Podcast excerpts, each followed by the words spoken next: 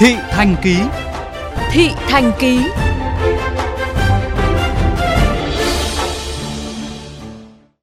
Các bạn thính giả thân mến, sau nhiều năm chờ đợi, dự án cảng hàng không quốc tế Long Thành đã được khởi công xây dựng giai đoạn 1, khiến người dân rất phấn khởi, nhất là những hộ dân trong vùng dự án. Mong muốn của bà con lúc này là nhận được tiền bồi thường, có công ăn việc làm và nhanh chóng đến nơi ở mới ổn định cuộc sống.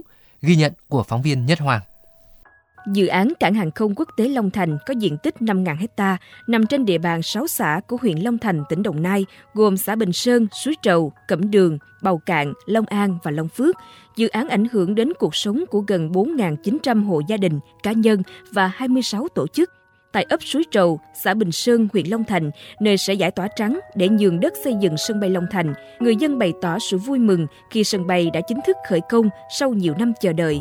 Tuy nhiên, không ít người tỏ ra băn khoăn, lo lắng về cơ chế đền bù, tái định cư và công ăn việc làm khi chuyển đến nơi ở mới.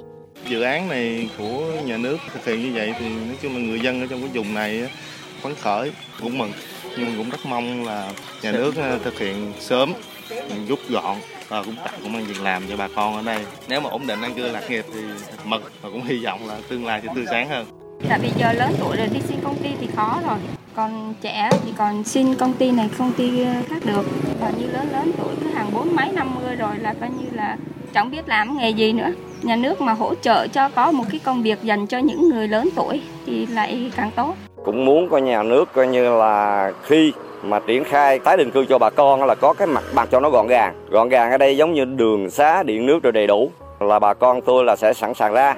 Trao đổi với phóng viên, ông Nguyễn Trần Thành, trưởng ấp Suối Trầu 2, xã Bình Sơn cho biết, ấp có 1.018 hộ, hiện công tác kiểm đếm đã cơ bản hoàn thành, còn một số trường hợp đang giải quyết về giấy tay, đo bao và thủ tục pháp lý.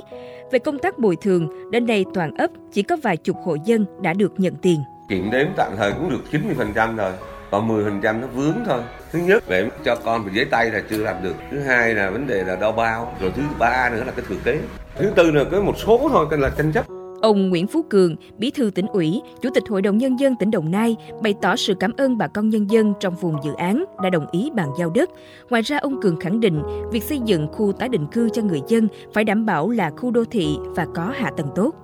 Thay mặt lãnh đạo tỉnh và người đứng đầu của tỉnh Đồng Nai, tôi hết sức là cảm ơn những người dân đã bàn giao đất cho giai đoạn 1 và tới đây là giai đoạn 2 bởi vì không ai hơn hết là những người dân bị thiệt thòi, từ bỏ cái nơi ở, thậm chí là nơi chung nhau cắt rúng của mình, ra cái nơi ở mới để phục vụ cho cái lợi ích của quốc gia, của đất nước, của tỉnh theo phóng viên tìm hiểu, đa phần người dân nhường đất xây dựng dự án sân bay Long Thành, mong muốn địa phương và ngành chức năng nhanh chóng xây dựng trường học, trạm y tế cũng như các công trình khác tại khu tái định cư, đồng thời tiếp tục có chính sách hỗ trợ đào tạo nghề cho người dân trong vùng dự án, từ đó góp phần đảm bảo cho người dân có một cuộc sống tốt hơn trong tương lai.